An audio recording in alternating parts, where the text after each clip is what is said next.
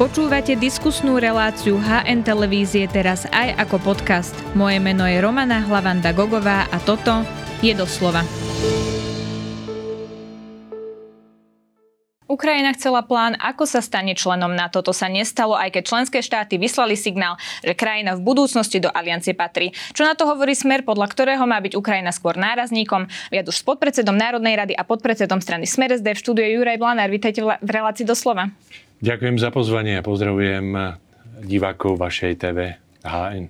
No, tak pán Blanár, poďme najprv k Ukrajine, potom si preberieme aj tie e, čisto slovenské témy. V komunike odznelo, že Ukrajina je súčasťou nášho priestoru a že teda v budúcnosti e, bude členom aliancie a že teraz bude mať nejaké špecifické postavenie alebo nejaké špecifické partnerstvo s alianciou.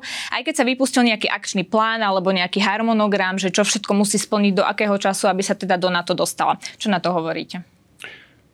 My sme formulovali svoje stanovisko, možno ste ho zaregistrovali ešte e, ráno, prvý deň samitu vo Vilniuse, kde sme povedali náš jasný postoj.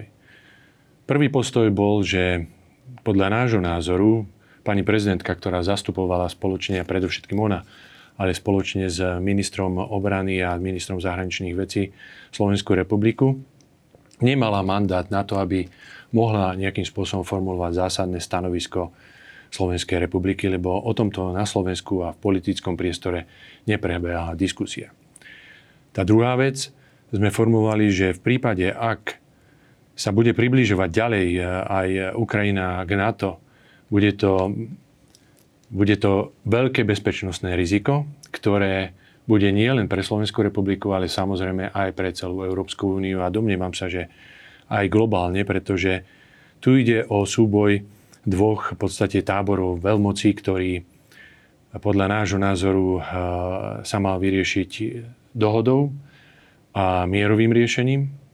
A navrhovali sme a povedali úplne jasne, že pokiaľ my budeme vo vláde a dostaneme dôveru od občanov Slovenskej republiky, tak my budeme členstvo Ukrajiny v NATO vetovať, pretože sme o tom presvedčení a hovoria o tom aj iní odborníci, že Ukrajina by mala byť neutrálna a mal by sa vytvoriť nejaký priestor na dohodu medzi Ruskou federáciou a Západom, tak aby sa tu nevytvorila nejaká nárazníková bezpečnostná krízová situácia. Rozumiem, čo hovoríte. Povedali ste viac... Pozície, Povedali ste, pán podpredseda, viac vecí, tak si to poďme rozobrať. Hovorili ste napríklad o prezidentke, ktorá podľa vás nemala mandát na to, aby išla s takýmto stanoviskom za Slovenskú republiku. Prezidentka je ale priamo volená. Ona je podľa ústavy dohaduje medzinárodné zmluvy, je vrcholným predstaviteľom ozbrojených síl, takže má mandát na to, aby rokovala za Slovensko v NATO. Pani redaktorka, poďme si to teda rozobrať. Áno, pani prezidentka je priamo volená, ale viete veľmi dobre, že členstvo v NATO nebude eh, schváľovať, eh, teda členstvo NATO Ukrajiny nebude schváľovať prezidentka, ale parlament Slovenskej republiky. Ano. Určite sa na tom zhodneme. Tak ako Čiže, to bolo aj v prípade Švédska, v prípade tak. Fínska. Čiže už z tohoto veľmi jednoduchého uh, dôvodu je jasné, že pani prezidentka na to, aby mohla vysloviť nejaký názor o členstve v NATO, mala by tieto veci komunikovať v rámci vnútropolitickej e, štruktúry a to znamená všetkými politickými relevantnými stranami v parlamente. Ona deklarovala, že komunikovala aj s bývalou vládou, aj so súčasnou vládou a išla tam so stanoviskom, na ktorom sa dohodli. A myslíte si, že je to dostatočné podľa vás?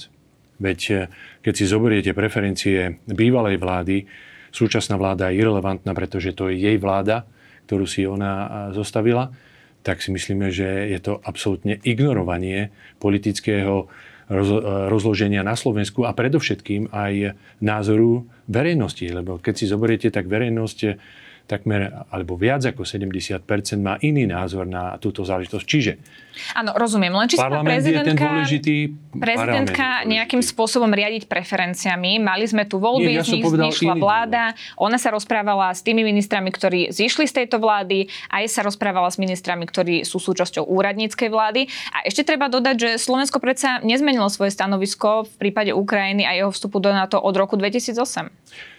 Uznáte, že ten prvý argument, ktorý som povedal, že o tom bude rozhodovať parlament ako zákonodárny zbor z hľadiska tých medzinárodných zmluv, že to je ten najdôležitejší dôvod. Čiže áno, akékoľvek áno. iné argumenty, ktoré e, ale k tomuto kroku sme sa ešte nedostali, aby ale, to ale, o tom prepačte, ale ak pani prezidentka súhlasí, že aby bola Ukrajina v NATO a parlament sa rozhodne ináč, tak pani prezidentka nemala mandát. To je úplne jasné.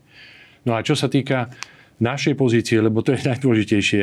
My rešpektujeme, ak tu má niekto iný názor, ale verejnosť bola ignorovaná. Mnohokrát aj za bývalej vlády. Aj pani prezidentka verejnosť ignorovala. Ignorovala napríklad pri eh, tzv. obrannej zmluve so Spojenými štátmi americkými, kde nedala posúdiť napríklad túto zmluvu na ústavný súd, ako už žiadal aj generálny prokurátor. Mohol by som pokračovať ďalej. Ona vtedy Čiže komunikovala, že to nie je typické, ďaleko. aby sa medzinárodné zmluvy takýmto spôsobom dali riešiť ústavným súdom. Schválil to parlament, keď spomínate, je typické. Keď spomínate parlament, napríklad pri tom členstve NATO, tak obranú dohodu schválil parlament, až potom ju ratifikovala prezidentka. Uh, pani redaktorka. Skúste mi na toto odpovedať. Áno, ja Prečo v tomto prípade... Ja len chcem vám povedať, že pani prezidentka nemôže argumentovať takýmto spôsobom, že, že ona rozhodne a potom sa aj prispôsobí parlament. Budú to predsa parlamentné voľby a tie sa vyvíjajú úplne iným spôsobom z hľadiska aj preferencií. Dobre, spomenuli ste napríklad tú obranú je... zmluvu, vtedy rozhodol parlament a prezidentka na základe toho tú zmluvu ratifikovala, ano. takže toto by malo byť v poriadku. Áno, a my, sme, my sa ale bavíme o niečom inom. Vy ste spomenuli e, tú a my zmluvu, sa bavíme tak som chcela, aby sme si to vysvetlili. To znamená, Dobre, poďme tom, k tomu, čo som spomenula, pán podpredseda, a to je to, že naše stanovisko... Ja len dohovorím, aby e, bolo to jasné aj divákom. My sme sa bavili o členstve Ukrajiny v NATO. Áno. Môžeme Ak rozhodol parlament, my to rešpektujeme, aj keď máme iný názor, čo sa týka obrannej zmluvy, kde v podstate sa Slovenská republika je aj vinou pani prezidentky vzdala suverenity nad eh, nebom a mnohých iných vecí. Čiže budeme to tomu mať pravda, že by sa zdala suverenity. Prečo? Prečo to nie je pravda podľa vás? Podľa tej obrannej zmluvy sme sa nezdali žiadnej suverenity. Ako to viete, že nie? Pani redaktorka, Už vy tam máme rok a pol tú obranu zmluvy. Máte pocit, že sme sa zdali suverenity pani, v prípade pani, nášho neba? Pani redaktorka, vy ste si pozreli tú zmluvu, kde je napríklad napísané, že uh, tieto uh, lietadla a vôbec vzdušné sily uh, amerických ozbrojených síl môžu hocikedy zlietnúť, hocikedy pri, uh, pristať, hocikedy, čo si môžu urobiť. Dokonca môžu priletieť zo zahraničia. Dobre, pán Blané, aby sme ani, si to ujasnili. Ani nemusia ani Budeme si teda palube. Čiže o Ukrajine a jeho vstupu povedať, do NATO, lebo keď som sa vás pýtala na to, povedať, že obranú že... zmluvu odobril parlament, tak prečo je to problém, tak ste hovorili, že bavíme sa o Ukrajine. Takže rozprávame no, sa o Ukrajine ak to parlament odobril a išlo to normálnou procedúrou, že parlament to odobrila, pani prezidentka to mala už len e, podpísať, tak je to niečo, čo je, my rešpektujeme, je to ano. v súlade s e, našim, našou legislatívou, ale ak pani prezidentka vysloví niečo za Slovenskú republiku skôr, ako k tomu zaujíme stanovisko parlament, tak e, naše stanovisko to už hovoríme jasné, o členstve NATO. Že, Dobre, aby sme si to samozrejme nemýlili. Nemala mandát. Dobre, teraz mi skúste vysvetliť, ako je možné, že teda Slovensko nezmenilo svoje stanovisko od roku 2008. V tom čase bol na samite Ivan Gašparovic prevádzaný ministrom vašej vlády Janom Kubišom a ministrom obrany Jaroslavom Baškom. Oni vtedy vtedy e, doniesli to komunike, alebo teda na konci toho samitu bolo to komunike, že Ukrajina sa stane členom NATO, čiže Slovensko má svoj konzistentný postoj k tejto téme už od roku 2008.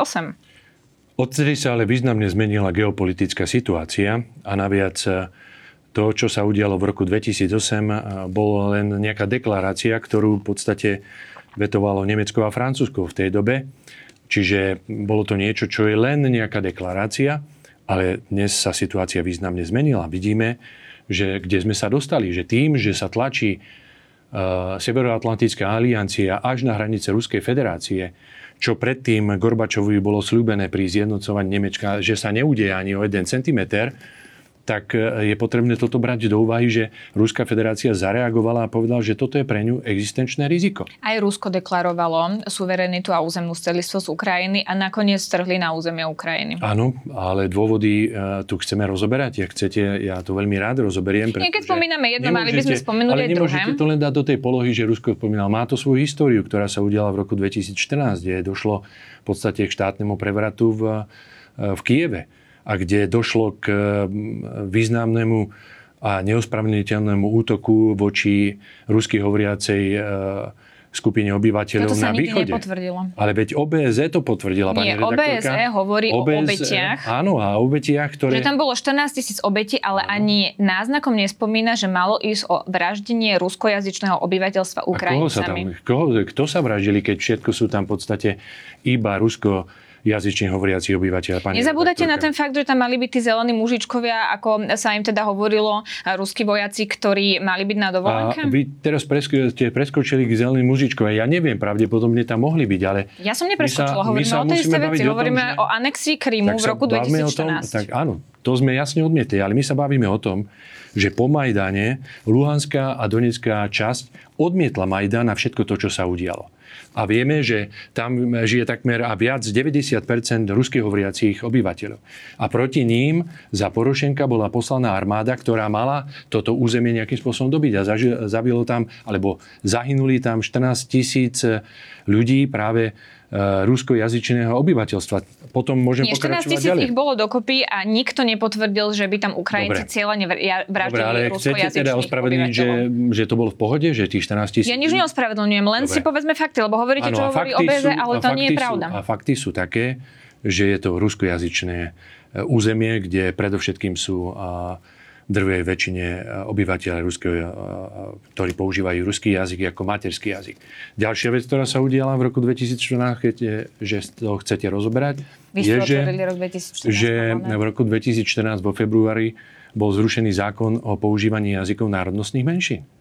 To je absolútne nepripustné, keď e, jasne povedal e, parlament e, ukrajinský, že nemôžu používať svoj jazyk. Dodnes to kritizuje napríklad aj maďarská strana v prípade jej maďarskej väčšine v zakarpatskej Ukrajine. Čiže toto sú kontexty, ktoré sa zmenili a preto je potrebné sa na to pozerať inou optikou dnes a tá optika je ďaleko, ďaleko iná ako v roku 2008. Že je to proti národným záujmom Slovenska podľa vás, aby Ukrajina vstúpila do NATO? My sme predovšetkým za dodržiavanie medzinárodného práva.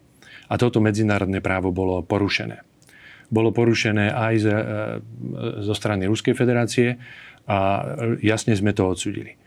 Tak ako sme odsudili aj útok na Irak, aj bombardovanie Jugoslávie a vznik Kosova dodnes, tá konzistentná politika naša je tu a preto hovoríme, e, toto je potrebné vyriešiť e, mierovou cestou a nájsť spôsob, ako dohodneme sa s Ruskou federáciou, aby sa nastolila nejaká rovnováha medzi Európskou úniou a, a Ruskou federáciou, pretože toto dosiahlo nič iné, len to, že sa naštartoval zbojárský priemysel a Európska únia eh, týmto krokom, ako sa stavia k ukrajinskému konfliktu, stratila absolútne konkurencieschopnosť a prepadáva sa v ekonomických ukazovateľov. A pritom Ukrajina nie je členským štátom ani NATO, ani Európskej únie.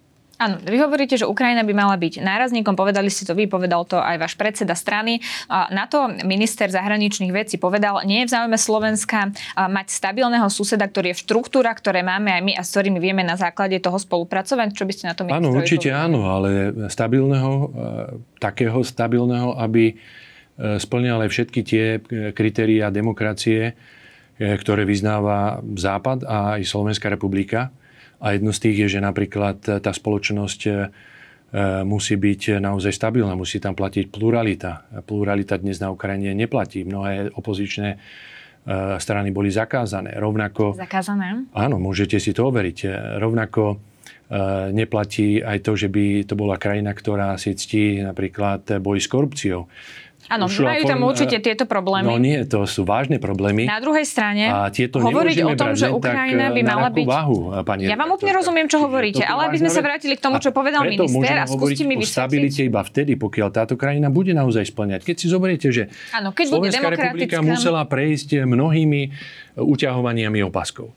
Ľudia si uťahovali opasky pri uh, ekonomických reformách, pri demokratických Dobre, aby sme reformách. neotvárali ďalšie témy, A dnes musia doplácať na to, čo sa udialo na Ukrajine, ktorá nedokázala si urobiť takéto reformy a my teraz sa budeme tváriť, že e, Slovensko Ukrajina to, čo hovorí pani ďalšie témy, lebo sa v tom Odmietame. diváci stratia. Ostaňme pri tom, čo ste povedali. Stále s Ukrajinou. No nesúvisí to s tým, že Ukrajina je nárazníkom. Najprv si preberme túto časť a potom sa môžeme kľudne posunúť ďalej. Ja som vám teda citovala, čo na to v tomto štúdiu povedal minister zahraničných vecí. Nemá pravdu, pretože my predsa nemôžeme určovať, čo má alebo nemá Ukrajina robiť. Oni majú právo vybrať si, kde budú patriť, aké chcú bezpečnostné záruky, do akých štruktúr sa chcú zapojiť. Dobre, nie? Tomu rozumiem.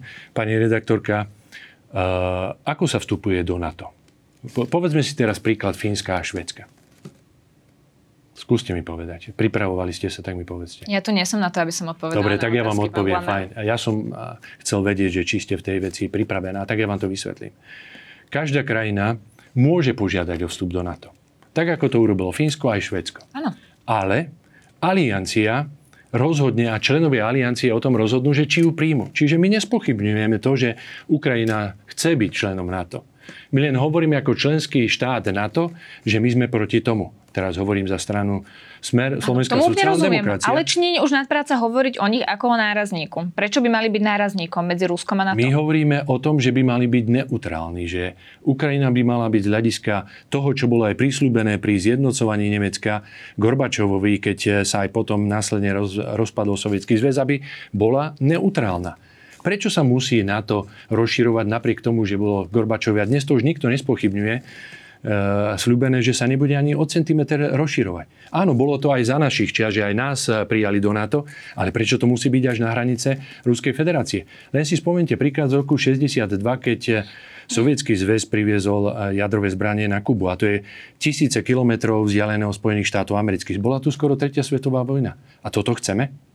Toto určite nie, pretože my tu máme dočinenia s veľmocou, ako je Ruská federácia, ktorá vlastní 6 tisíc jadrových zbraní, čo je dohromady to, čo majú Spojené štáty, Francúzsko a Veľká Británia. Nikto z nás nechce, aby sa to eskalovalo takýmto spôsobom, ale naopak chceme, aby sa to riešilo mierovým spôsobom, tak ako to bolo prislúbené voľa kedy. Ako sme sa rozprávali, Ukrajina má teda s tým súhlasíte, má právo na svoju suverénnu zahraničnú politiku. Má právo požiadať. Má právo požiadať, áno. Ale nemá právo na to, to aby automaticky ho dostala. Áno, presne. Ale asi nie je fér hovoriť o tom, že Ukrajina by mala byť nárazníkom, ale skúste mi vysvetliť, ako... Prečo by to nebolo fér? Prečo by mala byť nárazníkom? No, lebo chceme, aby bola neutrálna, lebo tým sa vyrieši celý problém. Ale tu je dôležité, čo chce Ukrajina, nie čo chce Počkajte, Slovensko. ale my sme sa dohodli na tom, pani redaktorka, že Ukrajina Ale to je váš chcieť. postoj jednej strany. Ale vy nechcete zobrať Bude o tom do úvahy... musieť rozhodnúť parlament. Dobre, ale vy nechcete zobrať do úvahy to, že jednoducho, ak členovia aliancie rozhodnú o tom, že Ukrajina nebude v konečnom dôsledku členom NATO, tak čo potom tej Ukrajine ostáva? Dobre, tak uh, skúsme si predstaviť Asi neutralita, pani budúcnosť. redaktorka. Čiže skúsme si predstaviť toto je tá podstata, ktorú Povedali ste už, čo ste chceli povedať, teraz položím otázku. Uh, skúsme si predstaviť budúcnosť, lebo to, čo chcú všetci, je, aby bol mier, aby bol, aby bol pokoj s braniam, aby uh, sa na Ukrajine nebojovalo.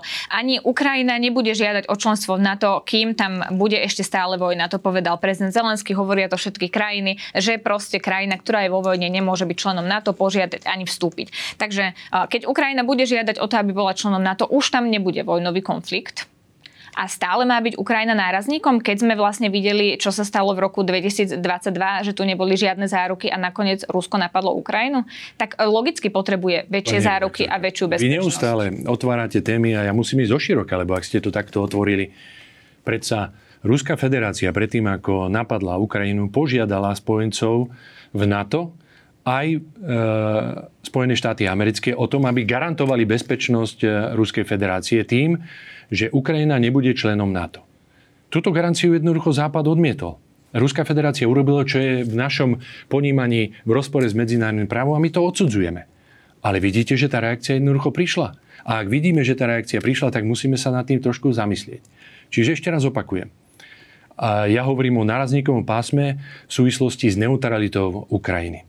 A to si myslím, že je najlepšie riešenie pre globálnu bezpečnosť, ale aj bezpečnosť Európskej únii. Určite. Toto je to najlepšie, čo môže sa toho, vzniknúť. že e, prestane vojenský konflikt, Rusko sa začne ešte viac vyzbrojovať a pripraví sa na ďalšiu ofenzívu voči Ukrajine, keď nebude Pani redaktorka, NATO? iní odborníci, ako sme my dvaja, hovoria o tom, ako Jeffrey Sachs, ktorý bol poradcom nielen amerických prezidentov, generálneho tajomníka OSN, ale aj dokonca ruských e, predstaviteľov Jelcina a ďalších, ktorí hovoria o tom, že takto, ak to pôjde ďalej, môže sa to eskalovať až do tretej svetovej vojny. A toto nikto z nás nechce. Nikto z nás nechce, aby to došlo až takto ďaleko. Preto treba sa pragmaticky na to pozrieť, na tento ukrajinský konflikt. Treba vyhodnotiť seriózne dôvody, prečo to vzniklo a potom si sadnúť aj za rokovací stôl. Ja poviem veľmi jednoduchú takú repliku, ktorú použil pán ex-prezident Českej republiky Viete, aby sa z krajiny, ktorá nie je demokratická a ktorá je korupčná, stala demokratická a protikorupčná, stačí, keď ju Ruská federácia napadne. A toto je prípad Ukrajiny.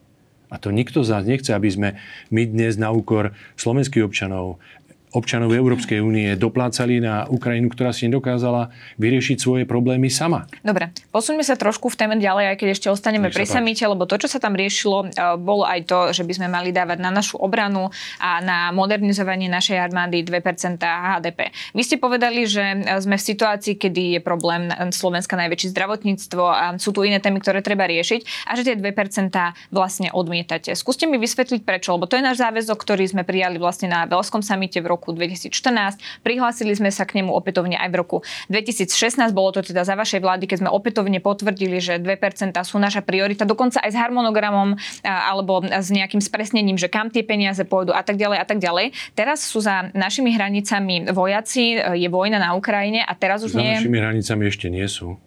Myslela som, to tak, že na, Ukrajiny, myslela som to tak, že... Tak treba byť opatrný pri tom vyjadrení, aby sme nevystavovali Ja určite viem, že Čiže naši diváci vedia, že je vojna na Ukrajine a že som to takto myslela. Dobre, dobre, kľudne sa môžeme slovičkáriť, ale nie, pointa je, že 2%, prečo ste proti, keď za našimi hranicami je vojna? Vysvetlím vám. Tá vojna prebieha zatiaľ na východnej časti Ukrajiny a je tisícky kilometrov na vzdialená. Chvála Bohu a dúfam, že to aj tak ostane a že dôjde k mierovému riešeniu čím skôr, aby sa zastavilo to nezmyselné zabíjanie a sadli si za rakovací stôl. A teraz tým 2%. Pani redaktorka, tuto je potrebné si predovšetkým uvedomiť, že došlo k zmene stanovenia tých 2%. Zatiaľ, čo doteraz to bolo maximálne, teraz je to minimálne 2%. Áno. To znamená, my odmietame, aby potom, ako bývalá koalícia Matovičovo-Hegerová zhumplovala Slovensko, dostala ho úplne na okraji Európskej únie, kde sa nachádzame v hľadiska životnej úrovne na predposlednom mieste, čo sme nikdy neboli, že teraz budeme dávať eh, na zborenie viac ako 2%. Ak sme sa zaviazali, že 2%, 2% ja to dokončím, ja to dokončím. Ak, ak sme hovorili, že tu sú to 2%, tak v poriadku, ale tu to bude tlak, že to bude viac ako 2%. A opäť sa vraciam k tomu, čo som povedal, na toto pani prezidentka mandát nemala pretože toto rovnako musí odsúhlasiť parlament Slovenskej republiky. Čiže pani prezidentka podľa nášho názoru prekročila svoj mandát a my toto určite budeme vetovať.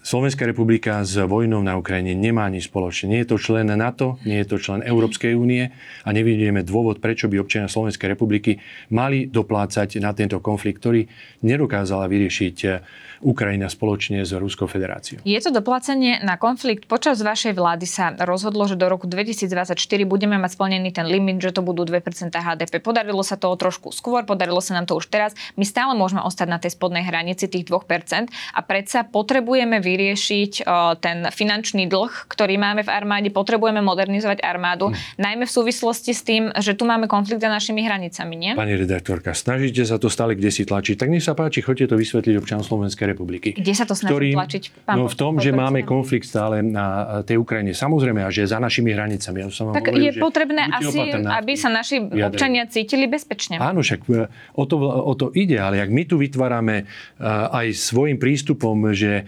vstupujeme do vojny, ktorá alebo presnejšie vláda Slovenskej republiky a prezidentka Slovenskej republiky, že vstupujeme do konfliktu, s ktorým Slovenská republika nič nemá, tak vytvárame samozrejme prostredie nepriateľské voči tomu, ktorý útočí voči uh, Ukrajine. A my to odmietame. Tým, že čiže, budeme dávať 2% HDP Čiže vyprázdnili sme kompletne všetky, ja sa k tomu dostanem, už som ma to vysvetlil, vyprázdnili sa kompletne všetky sklady uh, našich ozbrojených síl. Dodnes nemáme jasný zoznam toho, čo všetko bolo dané a v rozpore aj z ústavou. Veci len spomente na MIG 19, BVPčka, e, Zuzany a tak ďalej. Toto všetko dnes budú musieť ľudia zaplatiť e, na úkor svojej životnej úrovne. Ako im to vysvetlíte? Že ideme dávať 2% a plus viacej? Dobre, ak to bude možné, aby sme e, sa udržali na 2%, možno to udržíme, ale ak budeme vidieť, že je potrebné predovšetkým podržať ľudí, aby sa neprepadávali pod hranicu chudoby, aby sa tu e, ďalej nešírila tá chudoba, ale stabilizovala sa a naštartoval sa hospodársky rast,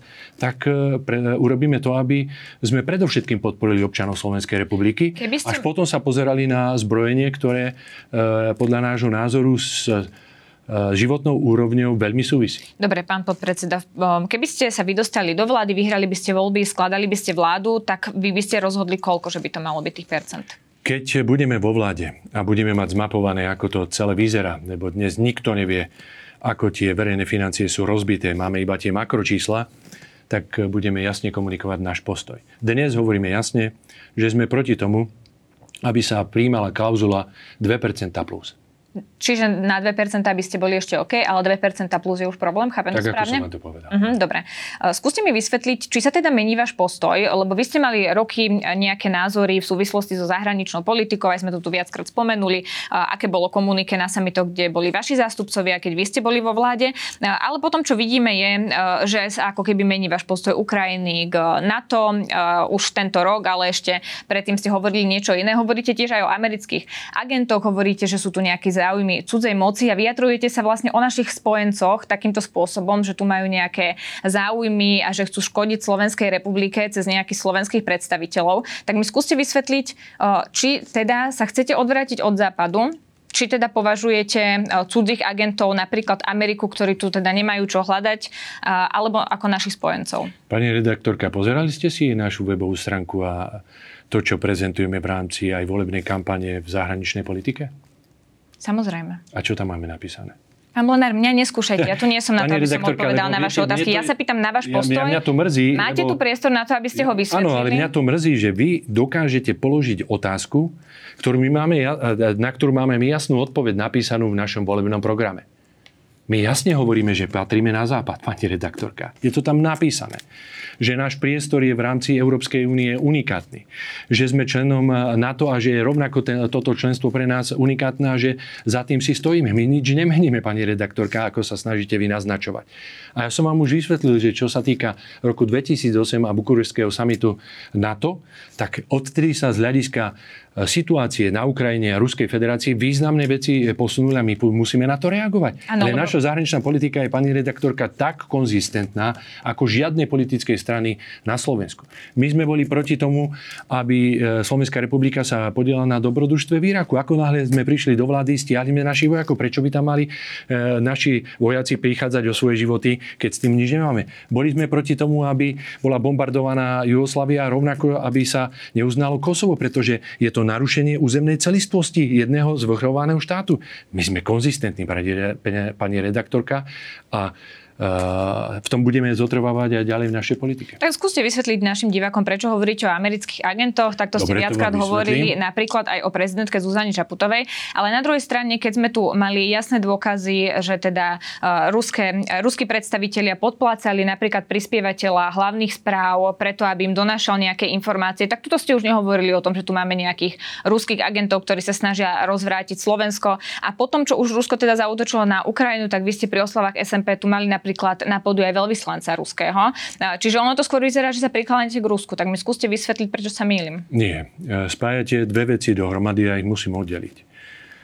Ak sme mali oslavy SMP, e, kde sme mali ruského veľvyslanca, tak sme oslavovali oslobodenie, alebo presnejšie symbolické oslobodenie, ale predovšetkým Slovenské národné povstanie, ktoré je významným milníkom v dejinách Slovenskej republiky a významným spôsobom e, sa pričinilo o to, že sme boli na strane výťazov a tedy Červená armáda a Sovietský zväz bol ten, ktorý nás oslobodzoval a my na tomto nechceme nič meniť pretože tam boli po boku tak ukrajinskí vojaci, bieloruskí, ako aj ruskí vojaci, ktorí tu bojovali a toto si budeme ctiť vždy. Jednoducho sme proti tomu, aby sa tu uplatňovala nejaká kolektívna vina a preto aj ruský veľvyslanec a pozvali sme aj ukrajinského, aj bieloruského. Všetci mohli prísť. Rozhodli sa, že neprídu a to je druhá vec. A teraz poďme k tým agentom.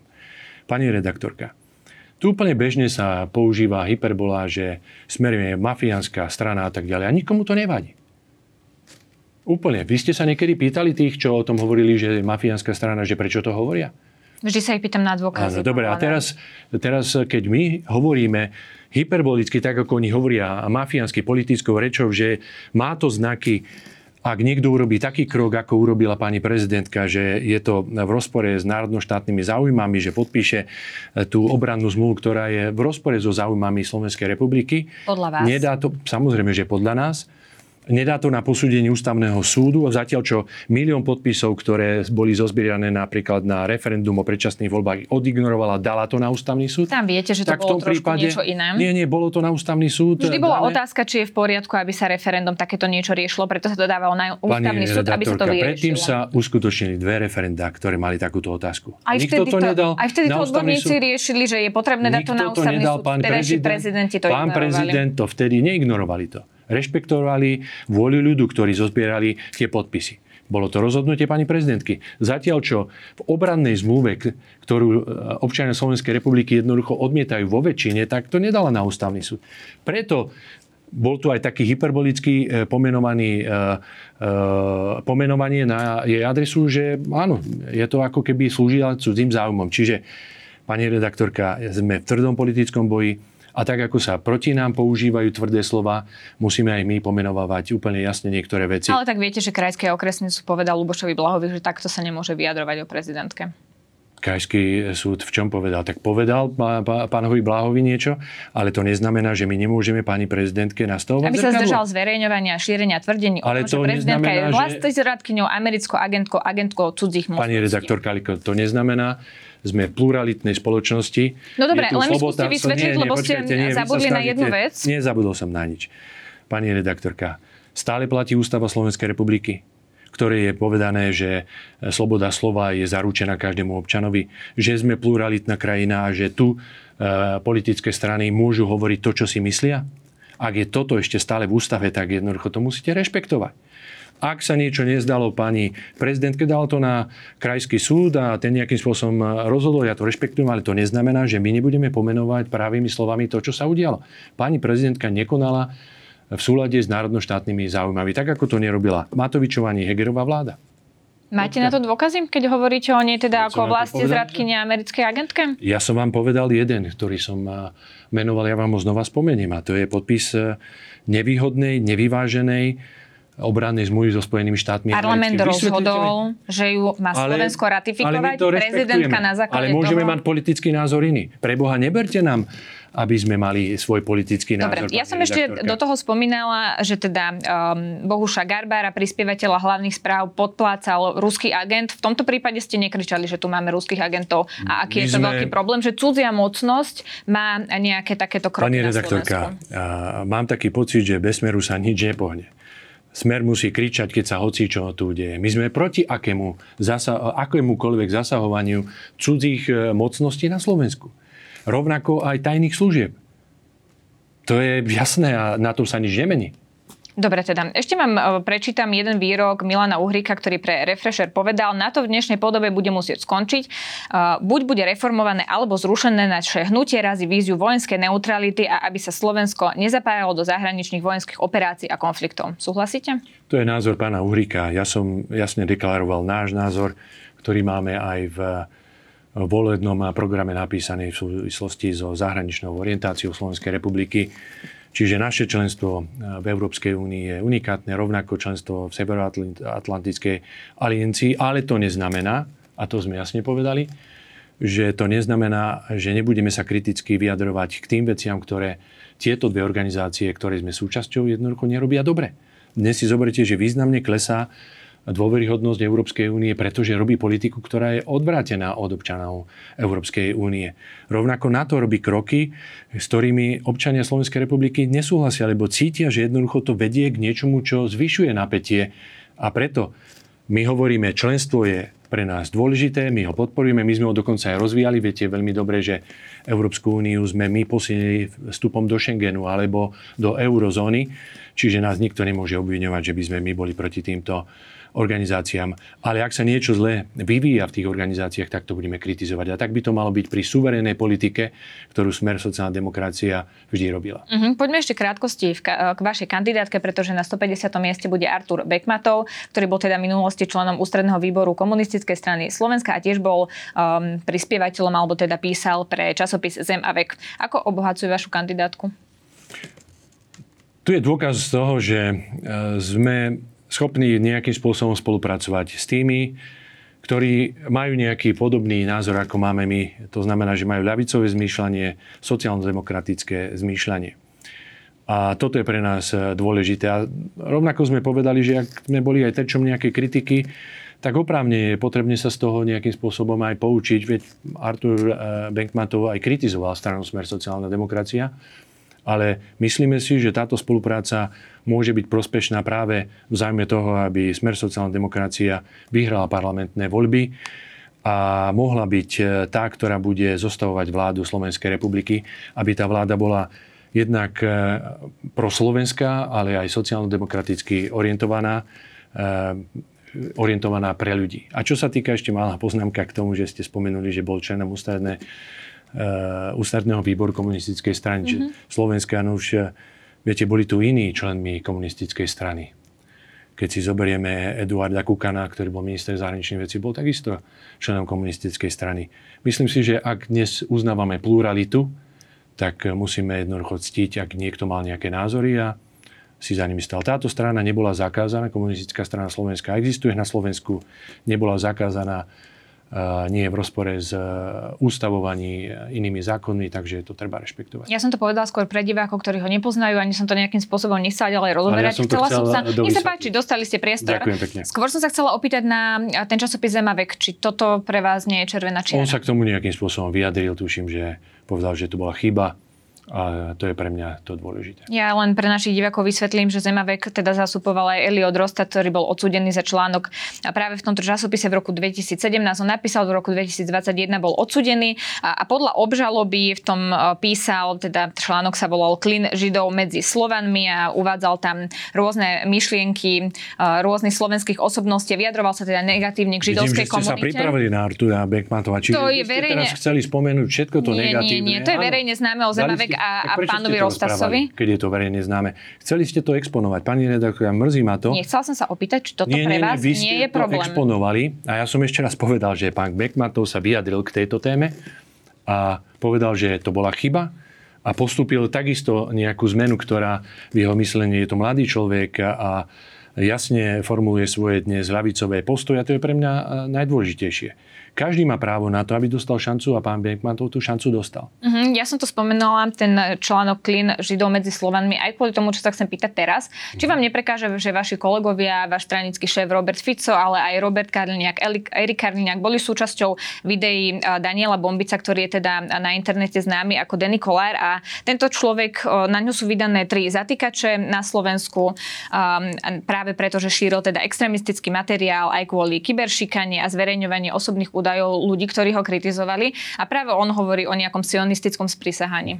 Pani redaktorka, a mrzí ma to, ale ste si pripravili všetky tie negatívne veci, tak poďme si to rozobrať. Platí prezumcia neviny v Slovenskej republike? Je to nejakým spôsobom definované, garantované Ústavu Slovenskej republiky? Ak môže Slovenská republika mať pravoplatne odsudeného špeciálneho prokurátora, ktorý nebol ani prokurátorom, tak prečo e, dávate nejaké mantinely k niekomu, ktorý ešte nebol odsúdený? Na každého, ktorý je síce obvinený, musíte nazerať aj, že je nevinný. Čiže akákoľvek diskusia ďalej o tomto ma vôbec nezaujíma, lebo nemá zmysel. Vy sa snažíte naznačovať niečo a na druhej strane nespomeniete iné. Ja sa vás pýtam na váš názor, či je v poriadku, že boli vaši kolegovia súčasťou jeho rozhovorov, pritom on hovorí o nejakých sionistických sprisahaniach. Ešte raz, e, to znamená, že keď on má nejaké názory, tak nikto nemôže s ním komunikovať. Komunikovali ste tam iné záležitosti. Tento človek nie je odsudený. Musí sa na ňo nazerať ako na človeka, ktorý je nevinný. A diskutovali sa tam témy predovšetkým, ktoré súvisia so súčasnou vnútropolitickou situáciou. Porušovanie e, slobody slova, e, v podstate cenzúra, porušovanie ústavy, e, nedodržiavanie základných ľudských práv, kde máme viac ako 20 nálezov ústavného súdu v exponovaných politických kauzách, ktoré jednoznačne hovoria o tom, že orgány činné trestnom konaní boli zneužívané. Čo sa ukazuje, že bude pravdepodobne aj možno v súvislosti s pánom Kolárom, ktoré ste ho spomínali. Čiže rešpektujte prezumciu neviny. My máme jasný postoj, čo sa týka holokaustu. Hádam, to nechcete spochybňovať tým, že to tu takto dávate. Viete, kto dal zákon o pamätnom holokaustu, ktorý slavíme na Slovensku v septembri? Samozrejme, že viem. Robert Fico Robert to viackrát povedal na tlačovej Z tohoto dôvodu si myslí, že Robert Fico vie, kde môže ísť a kde nemôže ísť, aké je naše postoj. My nie sme žiadna antisemická strana, čo ste sa možno snažili naznačiť, že keď ideme k niekomu, je to jeho názor, on si za svoje názory musí niesť zodpovednosť, ale nebol ešte odsúdený. Poďme ešte k mimoriadnej schôdzi, ktorú sa... Nebude ktorú sa nepodarilo, myslím, že na 4 krát otvoriť. Prečo sa ju nepodarilo otvoriť podľa vás? To sa spýtajte koalície, ktorá mala 93 hlasov, keď nastupovala do vlády. Lebo Igor Matovič v tomto štúdiu, myslím, minulý týždeň povedal, že bola dohoda medzi stranou Smerodina a vami, aby sa vlastne táto schôdza neotvorila. Nechcite. A práve preto sa riadna schôdza ukončila nechcite, skôr, ako som, sa hlasovalo. Nechcete, aby som ja komentoval Eh, názor človeka, ktorý eh, doviedol krajinu takmer do úpadku. Bola nejaká Človek, dohoda ktorý medzi si vymýšľa, ktorý klame od rána do večera, klamal pred voľbami 2020 a teraz bude klamať aj pred týmito voľbami. Ja to nebudem komentovať. Ešte raz. Táto koalícia, ktorá sa rozpadla, mala 93 hlasov. Oni sú zodpovední za všetko, čo sa tu za 3,5 roka udialo. V akom stave sa nachádza Slovenská republika. Vrátane pani prezidentky, ktorá to vždy podržala. Bola dohoda medzi vami a sme rodina? Ja som povedal, jasné, že nebola. Prečo by sme mali mať nejakú dohodu? My suverene sa stávame ku všetkým pozíciám. Áno, mali sme dohodu jednu, ktorú vám môžem povedať. To bola napríklad dohoda o zákonoch, o cenách, kde sme konali za koalíciu, ktorá nerobila nič. Hegerová vláda vôbec sa nesnažila pomôcť eh, pri znižovaní enormného nárastu základných eh, potravín, kde máme dvojnásobnú infláciu, ako je v krajinách Európskej zóny. Tam sme sa e, zo Smerodina dohodli, kde sme e, prijali aj zákony, ktoré mohli byť rýchlejšie prijaté, ale môžu priniesť zniženie cien. Tam áno, sme sa dohodli, súhlasím.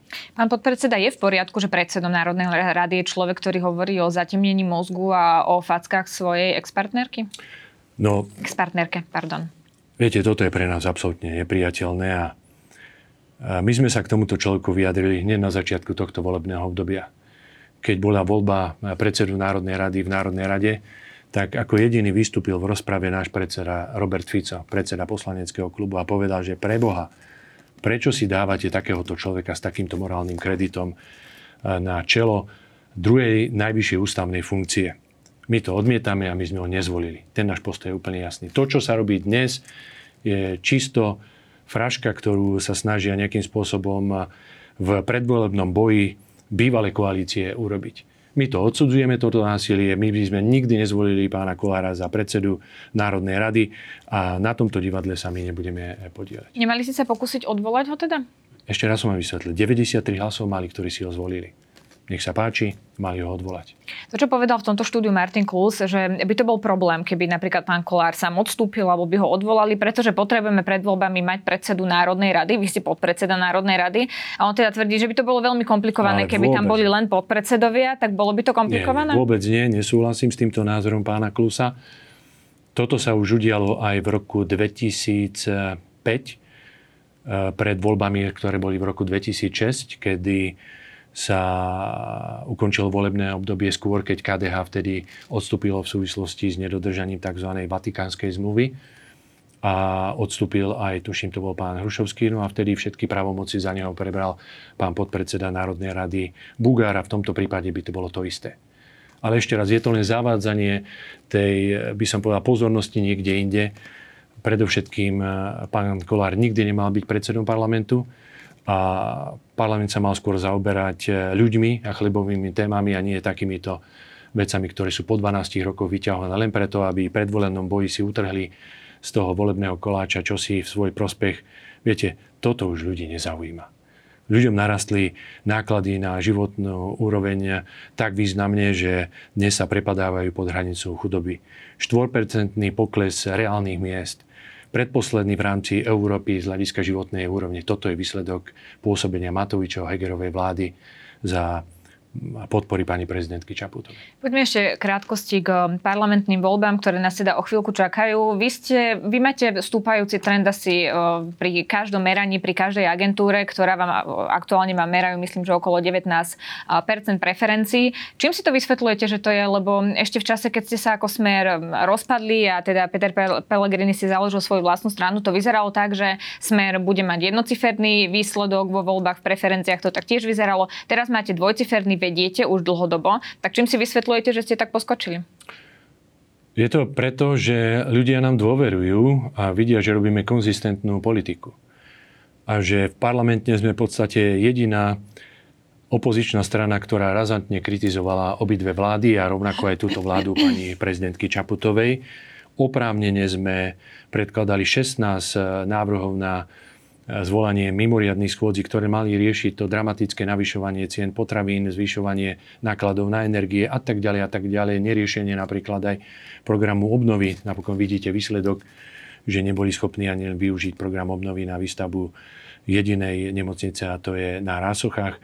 Čiže ja si vysvetľujem, že ľudia zistili, že smer sociálna demokracia, podotýkam, slovenská sociálna demokracia robí konzistentnú politiku aj v opozícii a dôverujú nám, že máme skúsenosti a že dokážeme zastaviť chaos, ponúknuť eh, skúsenosti a hlavne stabilitu pre Slovenskú republiku, lebo bez nej jednoducho nemôže Slovenská republika prosperovať. Lebo komentátori často hovoria, že za to, že sa vám podarilo nastaviť ten stúpajúci trend, môže aj súčasná vláda Igor Matovič, ktorý sa bráni takémuto prirovnaniu. Vy si o tom čo myslíte?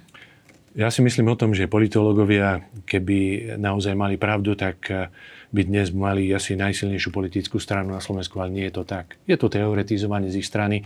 Ja sa pozerám reálne na politiku a vidím, že to, čo Smer sociálna demokracia robí, e, sa stretlo s pochopením u občanov Slovenskej republiky a že robíme konzistentnú politiku, čo dnes oceňujú, pretože oni videli, že bývalá vláda, ktorá mala, podotýkam, ústavnú väčšinu, mala 93 hlasov, klamstvom sa dostala do, do vlády. Viete, ako slibovali, že a to bol práve Igor Matovič, že nezrušíme žiadne sociálne opatrenie, keď prídeme do vlády. Čo sa udialo? Zrušili obedy zadarmo. Zrušili zastropovanie veku odchodu do dôchodkov. Zrušili 13. dôchodok. A môžem pokračovať ďalej. To znamená, ľudia dnes si to vyhodnocujú, že kto ponúkal reálne veci a dodržal ich a kto ich oklamal. Ešte mám úplne záverečnú otázku, pretože to, čo vidíme z prieskumov, je, že môže tam byť aj nejaká štatistická chyba a v podstate, že sa o to prvenstvo stále môžu byť tri strany, to hovoria teda ľudia, ktorí tie prieskumy robia. Čo bude teda témou tejto kampane podľa vás? Nuž, e, my si myslíme, že tému kampane bude ďalej pokračovať e, v kriminalizácii opozície. Preto vlastne aj e, predčasné voľby odsúhlasili na konci septembra aby dali priestor ešte na pokračovaní tej kriminalizácie a zatiaľ oni sa mohli preskúpiť, lebo všimnite si, že v podstate strany e, povznikali úplne nové. Dnes e, demokrati, ktorí boli v Olano, už sa tvária, že neboli v Olano, je tam najviac ministrov, ktorí sú zodpovední za to, čo sa udialo. Popreskupujú to a budú sa snažiť. Smer? Áno, budú pokračovať určite v tomto. Vy My však budeme pokračovať e, zatknutia? v tom, že budeme ja, nemôžeme to vylúčiť, ak si všimnite, že jednoducho orgány činné v trestnom konaní E, konajú ďalej, že ľudia, ktorí boli obvinení z radou Čurilovcov, sú povyšovaní, dokonca dávaní do pozície, napríklad e, pozície na tzv. úrade inšpekcie e, na policajnom zbore, teda na ministerstve vnútra. To znamená, to sú všetko náznaky, ktoré niečo hovoria. My budeme ale jednoznačne našu kampaň viesť v tom, aby sme komunikovali pre občanov stabilitu, skúsenosti a koniec chaosu a ponúkať jasné vízie, čo sa týka sociálneho štátu, ekonomiky, rastu hospodárstva, zahraničnej politiky, sebavedomej zahraničnej politiky a rovnako aj komunikáciu, čo budeme robiť so zdravotníctvom, so školstvom a ostatnými ťažko skúšanými rezortami, ktoré zumplovala táto vláda. Tak uvidíme, ako tá kampaň bude vyzerať. My ju samozrejme budeme sledovať. Ďakujem veľmi pekne, že ste si na nás našli čas. To bol podpredseda strany Smer SD a Národnej rady Juraj Blanár. Ďakujem za pozvanie a veľmi rád prídem aj na budúce.